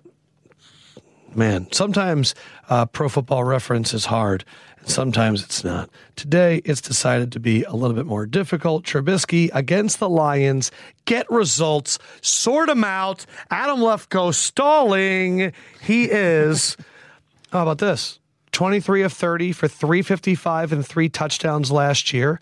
He went 179, one touchdown, no interceptions the year before, and 314, one touchdown, one touchdown, three interceptions. But the last time they played, he dropped 355, three touchdowns with a 149 QB rating. But that was also, I don't even want to look at last year's Bears team compared to this year. They're not the same. It's team. depressing. It's depressing if you were to do that. So yeah, the only other team that you have rated as the easiest defensive shift was the Ravens facing the Bengals, mm-hmm. and now they're facing Ryan Finley. So something to keep an eye on. Let's talk about the uh, games of the week. First one we're going to do four o'clock Packers Panthers, the one we were talking about before. Uh, what else do you want to get into this game that that has caught your eye? Whether it's the possible snowfall, whether it's the fact that we definitely know that Cam Newton's out right now, and this is Kyle Allen's team, or the fact that the Packers are coming off of a very disappointing loss in the Los Angeles Chargers. Yeah, there were some interesting things come out after that game. Actually, I think it was like during the game where the sideline reporter interviewed Matt LaFleur and he was saying that he was disappointed because they got to the stadium late. They changed up some things with their practice schedule. Oh. And he felt like that was to blame by the team's sleepy start and their overall performance in that game, which is a little odd. Uh, and you would think that those types of things would rectify themselves at home. Right. Being back on a normal schedule. Right. Um, so that's first and foremost. The second thing is like we've been berating Melvin Gordon and this Chargers rushing offense ever since Melvin Gordon came back. They were trying to force feed him the football, and it was terrible. You know what they did last week when mm. they hmm. played the Green Bay Packers run defense? The th- prior three weeks, the Chargers rushing offense had a 17% success rate, 21% success rate, and 24% success rate on the ground. Against the Green Bay Packers last week, 66% success rate. Ekeler and Gordon combined to run for 150 yards on the ground at 4.7 yards per carry. So that goes to show you how bad this Packers run defense is playing right now. They have allowed a lot of yardage to some of the decent rushing attacks, like above average rushing attacks. Let me just throw out some Yeah, names. Dalvin Cook, 7.7 yards per carry against these guys. When they played the Eagles, Miles Sanders had 6.5 and Jordan Howard had 5.8 yards per carry. Josh Jacobs of the Niners of the Raiders 5.9 yards per carry and Zeke 5.2. So like these are the only above average rushing offenses that they faced and every single one of these guys is having between 5 and almost 8 yards per carry which is insane and now you're going up against Christian McCaffrey. Now uh, what is what do the Packers struggle with? They struggle with for you guys watching at home you're going to watch your TV and you're going to look at when the Green Bay Packers are playing defense and the Carolina Panthers are running towards the middle or towards their left. That's where Green Bay is very susceptible. The Interesting. offense is up the gut or to the left of the offense. That's where we should expect Christian McCaffrey to have big runs. That's where he's good. That's where the Green Bay Packers are bad. So there's a mirror image. It favors Carolina running to their offensive left. Every time they run up to the left, I want people to be tweeting at me and Warren and being like, to the left, Christian McCaffrey to the left. That's all I'm going to pay attention to now. And in addition, if you look at like some of the rushing types, they definitely struggle against some of the things that the Carolina Panthers do well. The Carolina Panthers run a lot of power. Green Bay's terrible against power. Mm. Carolina runs inside zone a lot. Now they're very balanced. They run inside and outside zone, but they like inside zone and Green Bay is very bad defending inside zone. So the viewers at home, you guys 33%, you're not going to really know inside zone, power, all these different types of run plays, but just in general, look inside up the middle to the left. That's where they should have success. On the flip side, though, this matchup is really interesting because I'm looking up Christian McCaffrey prop bets. I just want to see. the Green Bay Packers actually have a very good advantage on the ground themselves. Both of these teams have good advantages running the football. Right, because we saw the Niners run terrible. all over Car- Carolina. Carolina ranks dead last in the NFL in run defense. I'm a- just wild because their pass defense has been so phenomenal. They're very much of a run funnel. Right, they are. Yeah. So you want to be running the football on them. The the other cool thing about this game that I love when we get to this time of year, we start to see this weather. You love snow football games. I, I love snow football games. Now, I don't know that we're going to see snow. We'll have to see. But the current forecast right now shows very cold conditions. The coldest football game of the year to date. I think the game time kickoff temperature is going to be right around 27, 28 degrees. So below freezing. I can't wait to watch these guys play in the cold with the, you could see the breath because the game kicks off 425, daylight savings. It's going to be dark earlier now there. Right. So we're going to have the night football under the lights at Lambeau. Maybe a little bit of snow piled up on the sidelines. We'll have to see. And you got these cold breaths of air coming out of their mouth. this mouth. is when we get the Warren Sharp fan tweets where he's just like, I love football like this. yeah. Well, there's nothing better when I'm sitting in my theater room with the fireplace going in the foreground Oof. and I'm on my chair and it only works when there's only a couple games on at Right, a right, time. right, Because right. if there's like four or fi- plus games and I'm studying them all, but like in the playoffs when the Chiefs played the Colts, remember that oh, game last year where Oh, Quenton super cold? Nelson was out there in a tank top. Yeah, and and that was a game where I'm like, the fire's going. I'm watching it on the big screen. Only one game's filling the whole screen, and it's just beautiful. You can have a drink in your hand with the fire going, and you're warm, and they're freezing their ass off, but it makes for beautiful TV. There is nothing better than being comfortable as other people are in suffer suffering through the cold. Uh, other four o'clock game that we wanted to talk about was Vikings Cowboys. Kirk Cousins in prime time, Mike Zimmer against the team that he used to coach for. Where would you like to start talking with two teams that are firmly in the playoff picture? Vikings coming off of a very disappointing loss. Where if I was a Vikings fan and you got to play the Chiefs without Patrick Mahomes, I need a win. I need to win that game, especially when you have a lead. Cowboys start off slow. Black Cat runs on the field. They end up pulling out the win and and handling the Giants. But now it's the Cowboys against a good team. And the Cowboys haven't been that great this year against good teams. How does this matchup play in your mind? Well, I'm looking up statistics for Kirk Cousins. I'm looking up his win loss percentage when he does not play at one o'clock. Oh, there's a thing there. There, there's a thing Uh-oh. there where Kirk Cousins does not play at one o'clock. So let me pull this up for you. Um, when Kirk Cousins, okay, and and let's bear in mind that there might be a game or two off here. Okay, there, like it just might be a game or two off because I'm looking it up from a resource that. Uh, I trust, but it might not be 100% perfect. Okay. okay. Kirk Cousins, 8 and 22 straight up when he plays at 425 or later. Whether it's like a primetime game, whether it's a Sunday afternoon game, he has four and twenty-two. Four and tw- four, eh, sorry, eight and twenty. Okay, eight and twenty. Now this includes games with the Redskins. Since he's been in Minnesota, hold on. Add another parameter here. Yeah, add those parameters. Three, three and seven straight up in Minnesota when he's played one of the afternoon kickoffs or in prime time. How do how do you explain that? Like what what comes to your mind well, first? Well, I have heard that Kirk Cousins is very very much a creature of habit. Like oh, that's he has kind of such a massive routine for these one o'clock games, and when he does not stick to that routine for these later games, it clearly maybe he struggles. I can't really understand why. I know when I was younger and playing sports in high school and, you know, in in in other leagues in travel soccer and doing all these other sports, I loved playing under the lights at night. Like that was It's funny best. because those statistics are what we say that people shrink in prime time. And we say that they're afraid of the big moment. But the way that you're kind of proposing it is no, Kirk is a creature of habit and this is a weird schedule. Yeah. So it's not that he's afraid. It's not that he's like more people are watching me right now because I have Aikman and Buck on the call. Right. That's what like we thought of Andy Dalton, right? Like Right. Dalton in prime time, it's like all the eyeballs are on him. Why does he keep blowing these games? With Kirk, I mean, he struggles even in these four o'clock games where, you know, it's not even necessarily the national TV game. So that's one factor here. Um, but I look at this game. I mean, that's not a fact. I, I hear that, and I know the degenerates out there are like, "Oh, I'm cashing that Cowboys ticket."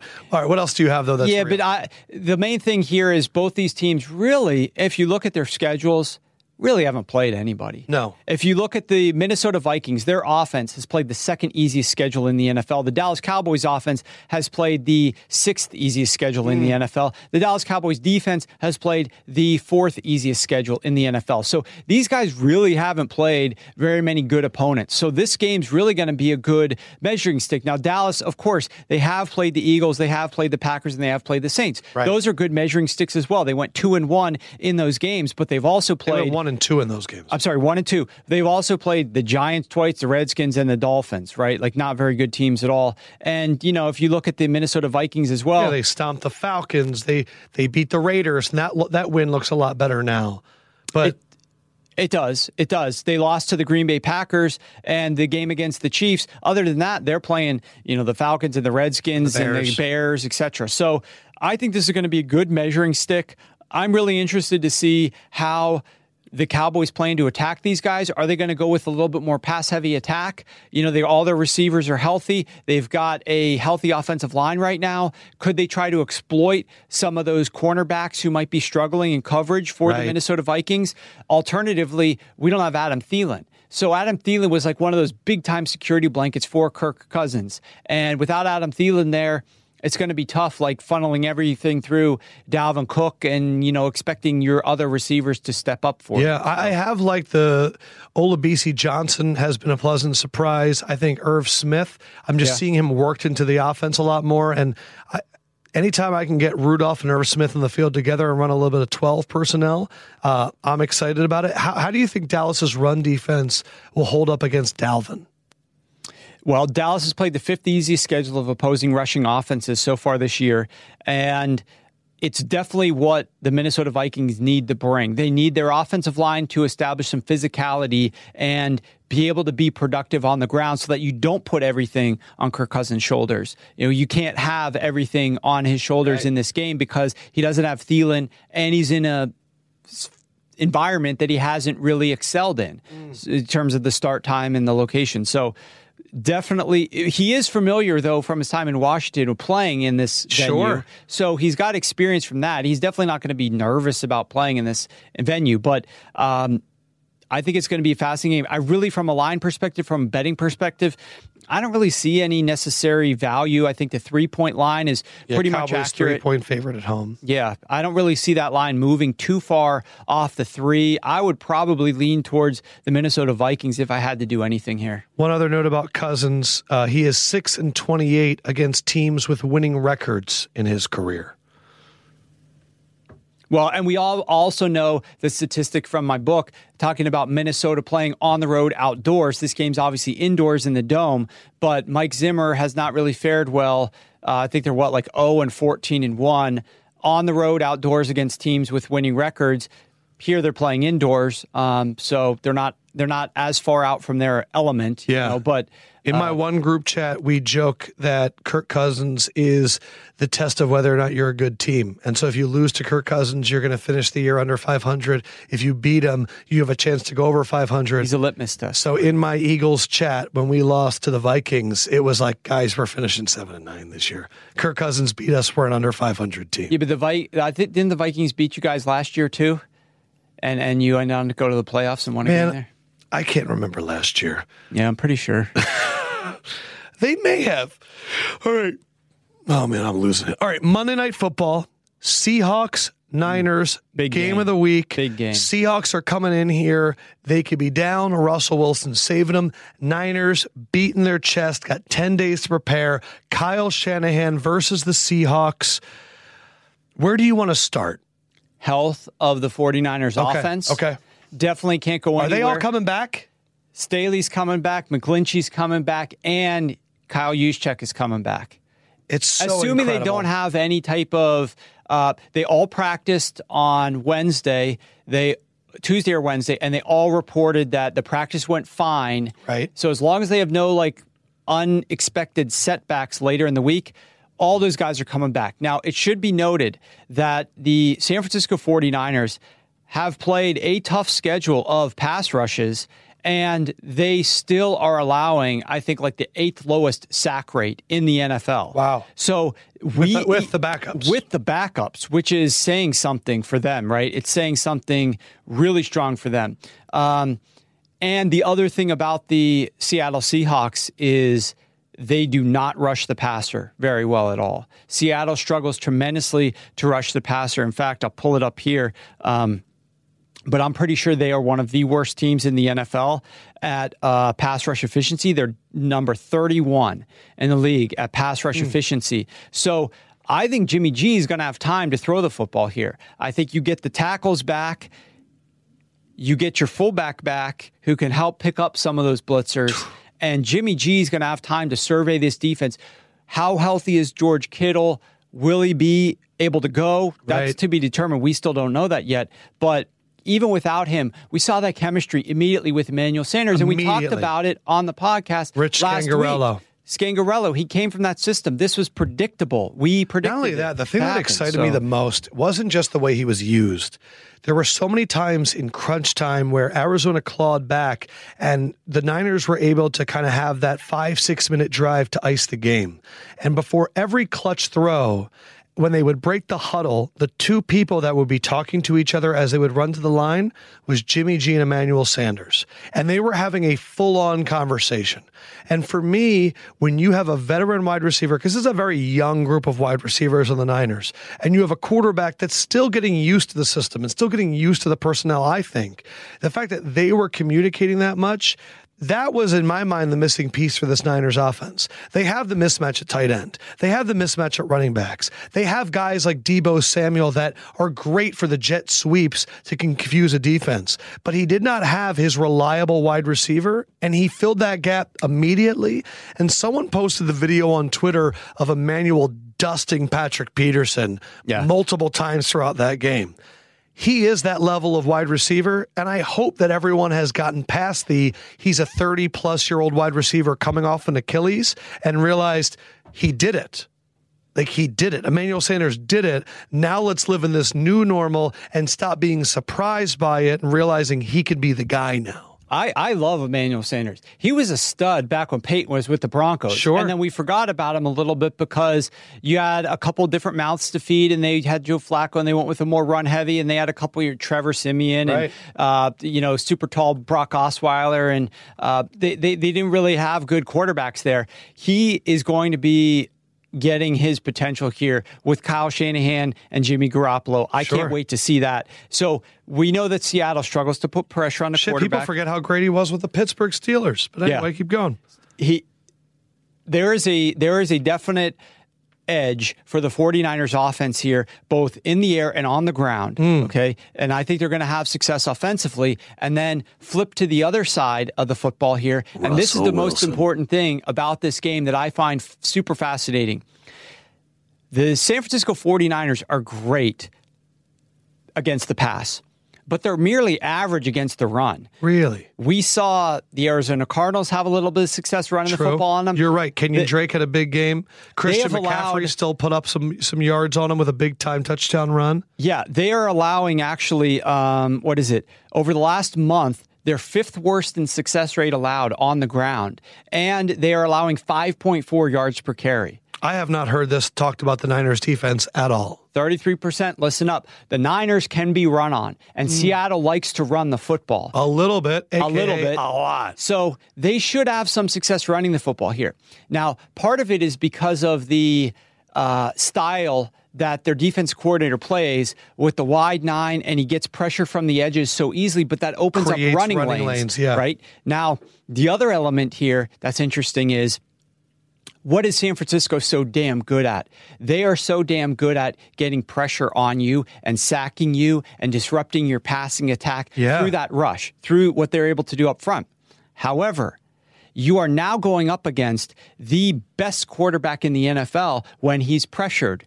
Russell Wilson is having a phenomenal year. When you look at the games that he's played, the three toughest pass rush teams on the season, okay? His the three toughest a 26, 28 to 26 win over the Steelers, where he threw for 300 yards, 8.6 yards per attempt, three touchdowns, no interceptions, a 56% success rate, and a 131 rating.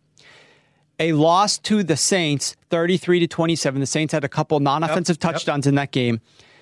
He threw for 406 yards, 8.1 yards per attempt, two touchdowns, no interceptions, a 50% success rate, and a 103 rating.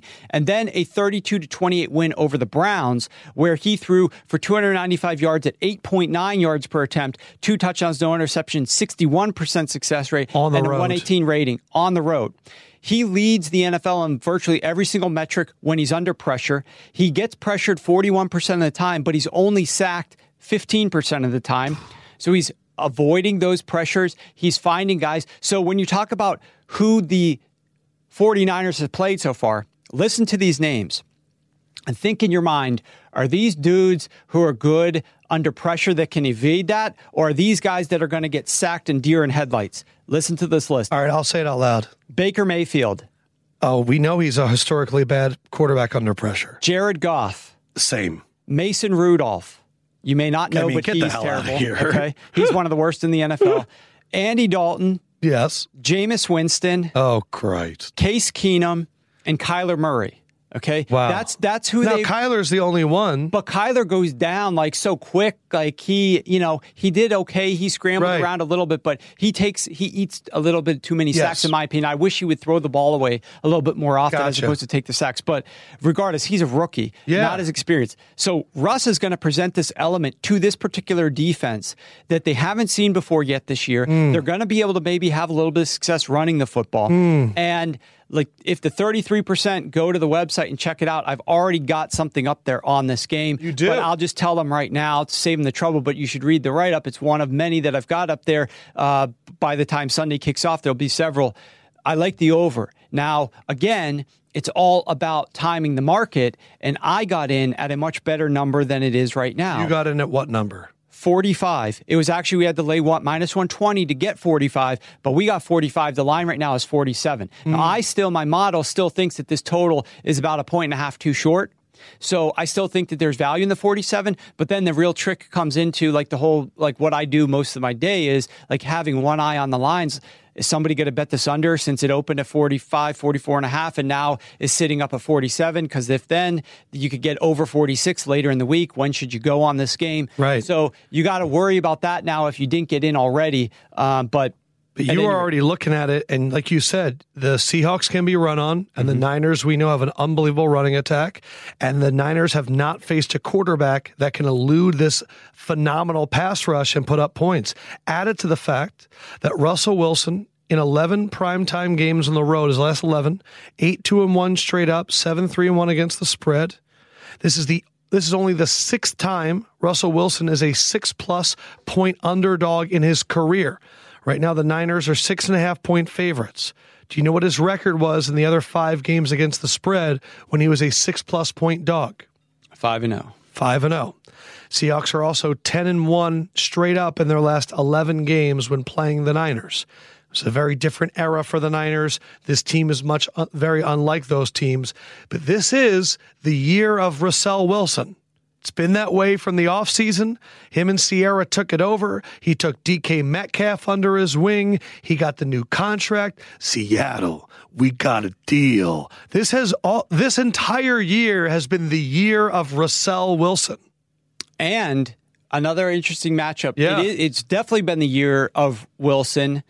he just Russell. avoided saying it. Yeah, yeah, but I like it. I'm I'm cool with it. Russell Wilson. It is the year of Russell Wilson. Yeah, there you go. and in addition, they're getting to face the Niners without a guy who's very underrated, in my opinion, Kwon Alexander. Oh yeah, linebacker. speed linebacker. He'd be dealing with Chris Carson the whole game and Russell Wilson. Exactly. And you take a guy like that away from this defense, there is going to be a drop off. He's one of, I think he was ranked number two in pass coverage, really good at pass coverage this- year, better than any of his years when he was in Tampa Bay. Wow. And what are the things that we know about this pass rush, right? This is this is one of the things I was preaching on Twitter when I first saw him go down and people like, I didn't even know Kwon Alexander was on the 49ers Right, right, this right, year because all we hear about is Bosa, right? Yes. But the factor here is that you hear about Bosa and you hear about that defensive line primarily on the 49ers because they're the ones getting sacks and getting pressure. Some of them are coverage sacks. But if they don't get those sacks, guess who becomes more important? Mm. Kwon Alexander and his coverage ability down the field. Fred and Warner breaking up and all those passes. guys, And if Kwon Alexander's not there and if Russell Wilson's escaping some of that pressure, Kwon's absence in this game may be more meaningful than Kwon Alexander's absence in other games where that front four can get pressure and sack the quarterback. I mean, this is going to be, we know the Seattle Seahawks don't have a good offensive line at pass protecting. So make no mistake, like Russell this game Wilson's could yeah, this be game could start pressure. out really ugly for Russell. Russell was going to be under pressure Yeah. here, but it's the fact that he's able to rise above that oftentimes and excel is what makes this difficult in a way that none of the other quarterbacks the 49ers have faced. And we're getting the debut of Josh Gordon. Yeah, I really will. I'm curious I- how much he's going to be yeah, used, or right? what roles, or those types of things. This reminds me so much of Ravens Patriots, where we're sitting here and I'm hearing you talk, and I'm going, wow, the, the six and a half point dog Seahawks, much like the Ravens last week, sound like the smart way to go if I was going to pick a side. But then there's the other part where I'm going, it's Kyle Shanahan with 10 days, and it's not a great run defense against a running monster that now has two offensive tackles and a fullback at their disposal. It's it, this is a great game. It it's, really it's is. going to be great. I want to see the coaching matchup here. What the Seahawks decide to do? Will they try to pass? Will they stick with the run? Right. Will they fall behind and have to turn more to Russ? Yeah, this is the one game where you want the Seahawks to run. Yeah, exactly. Because that's a weakness. Run, then use play action, set up the pass. I want them to use a lot of play action. And you know what would be great? You know, hopefully the Seahawks are looking at these numbers. They're looking at these stats and they can adjust their game plan based on their opponent and what they're good at and not good at. Because it's not just about going into a room and saying, what do we need to do better? And banging your head against the wall like Freddie Kitchens and going, screw the numbers. We just need to be cleaner. We need to, I love this one, execute better. Do not put your players in a position to execute a game plan that they do have no chance of winning. And we'll learn about the Seahawks. Seahawks have adapted these last two weeks. They threw the ball a lot when they needed to. And if they come out against the Niners and they run the ball a lot, I'm all aboard the Seahawks bandwagon because they understand it. But Freddie, and I'm coming back to kind of close this one out. Look at the stats, bro. Stop stop acting like it's 1975. Let's get Crack on the phone. I have no picks ready to go. None. I'm just going to ask Crack who he likes. We'll see where, where he's kind of leaning and what he thinks of the markets and all that. I will be honest and tell you that you got me very excited about the Seahawks there. Uh, your Kirk Cousins stat. Hey guys, always is interesting. Oh, crack a like a ding dong. How you feeling, pal? Good man. I'm here, here in Vegas, hanging out. Uh, I'm just waiting for you guys to call. Just waiting on a friend, like the Rolling Stone said. What is a Thursday in Vegas for crack? I mean, are you well, just today's a slower schedule? Thank you. Today's a slower schedule because of uh, uh, there's not a lot of uh, college basketball on it. But however, uh, now they're in cross sports: college football, college basketball, NFL, NBA. Oh. This is the most crazy time of the year when the bookmaker has to get 150 lines right on a Saturday, and they just can't because even though even the Wednesday, Thursday when there's college basketball and stuff, it's so hard for a bookmaker to get a line right on every single one of those games when they're only used to putting up 20 or 30.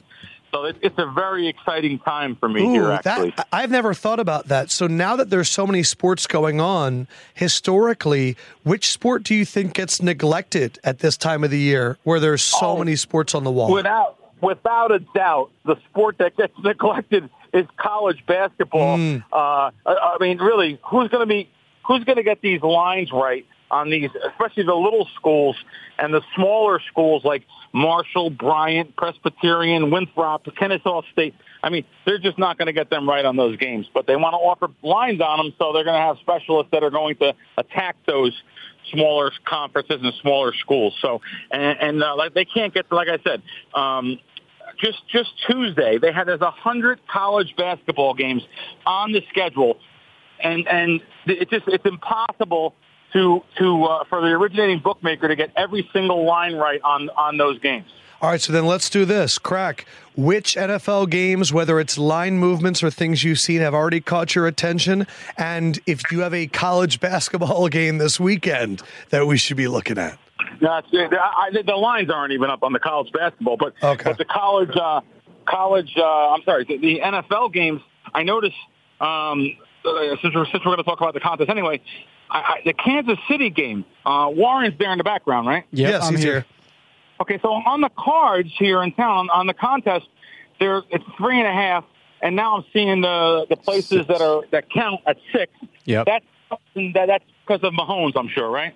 Exactly. Exactly. It looks like he might give it a go, and there was uncertainty, I guess, when they finalized the Westgate He's lines. playing. I'm just telling you. Oh yeah, that's, He's gonna so play. That, that's going. That that's going to be a. You can guarantee people will be using them on the contest cards. Okay. Uh, on on the contest, they'll be using the Chiefs because.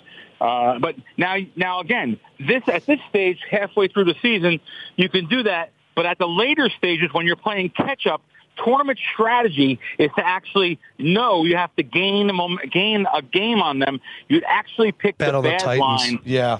you pick you pick the bad line, believe it or not, because you're going to go you're going to gain two full games on the people that are ahead of you. So, um, so I, I noticed that game, and then then let's get to uh, let, let's get to the, one of the, some of the stuff that I actually like too. That's that's the way we're going to take this, I, I would think. Yeah, Buffalo, please.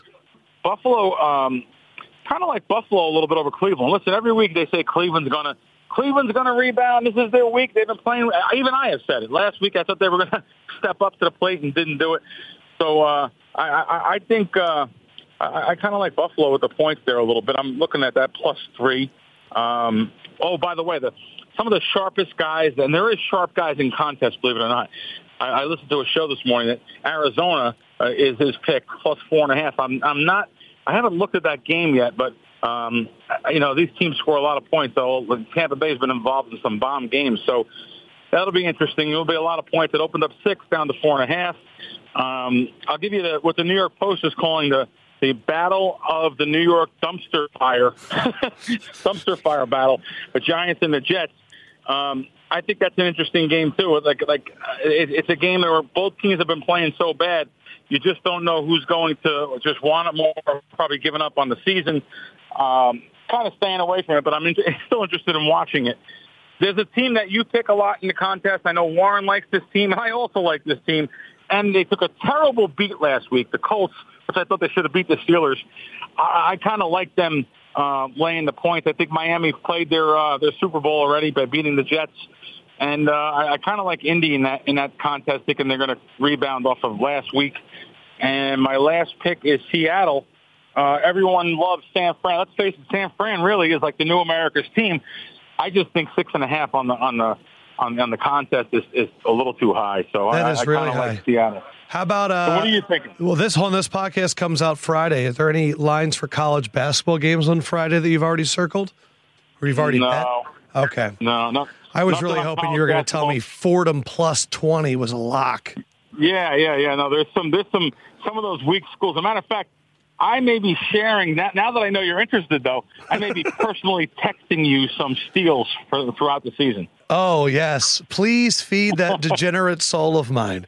Crack, you are the man. I, I honestly, I like your Seattle pick. I think I'm leaning that way. Um, a lot of these lines, it stinks when you got like four uh, plus like double digit lines, but I, I need to sit down. I have, I haven't, I I just didn't want to. I wanted to wait. A lot of stuff's going Sure. on. Yeah, I wanted to wait. Sure, let's wait. Yeah. Okay. Left Yeah, go no problem famous at all. now. Yeah, stop. All right, Crack. I love you, pal. Cool. Look forward to talking to you guys again. Thanks, All guys. right, buddy. Sounds good. Take care, crack. Uh, as always, download the Crack Wins app. Check it out. He gives out pick a week. And now that college basketball's out there, this is Crack's time to shine. It really is. He said it when you guys were here the first time. NFL's cool, but I'd rather play with college basketball, MLB, and WNBA. So the value for Crack really is his college basketball because he really is able to go.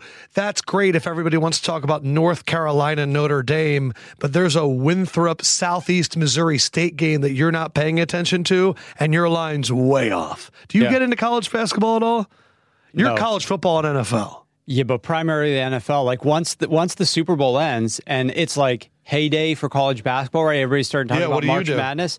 I start researching and writing my book, Mm. and I'm talking to teams, and I'm going to the combine, and I'm you know conducting meetings, Yeah, and and you're so- explaining to teams what they've been doing wrong and what they could do better. Right, and I'm I'm showing them why I'm actually more excited for their upcoming season than they might even be because Right. of X, Y, and Z and things. That, so I get into I'm NFL year round, and that's that's what people that's what the best guys are. The best guys are total specialists, so they can spot the Southeast Missouri State line is off, and they know more about that school than the bookmaker does because all they care about is college basketball. Yeah. So yeah, absolutely. You gotta you gotta entrust like for a guy like crack you got to entrust what you're doing to the guys that specialize in those sports if you try to say oh, i'll i'll i'll do everything there's there's no chance that I you're going to be good at That's why everything. I do only NFL and NBA coming up every Tuesday. yeah buddy um, awesome you know what? I'll say something about that really quick. Uh, starting, uh, I guess, the week of Super Bowl and going for three or four months, uh, Tuesday nights on TNT. It will be the NBA on TNT, and it is going to be Shaq, Candace Parker, Dwyane Wade, and my dumbass. and your boy And uh, I don't want to talk about too much because I will get emotional. Uh, but know this that uh, y'all are are a huge part of why I'm able to do this. Because when I was able to do the All Star game, you guys were filling up Twitter and saying "fuck yeah, Lefkoe, let's go." And when I was doing the match, it was the same thing. And um, do not do not ever think that I'm going to get too disconnected from my journey and and what you guys have helped me with. So 33% know that you've wa- you've witnessed this whole thing grow and and as this show continues to grow and what we're doing with it's the playbook continues to grow um, even when I go and do another sport the fact that you guys are there on Twitter going, holy shit, Lefkoe, we're fucking doing it. It is a we. And so I appre- I got to get the fuck off or I'm going to cry. I love you guys a lot. For Warren Sharp, I'm Adam Lefkoe. Please play the music because this is going to be too much and I can't fucking do this. bring in the flowers guys God damn it. All right. Love you guys a lot. Fuck.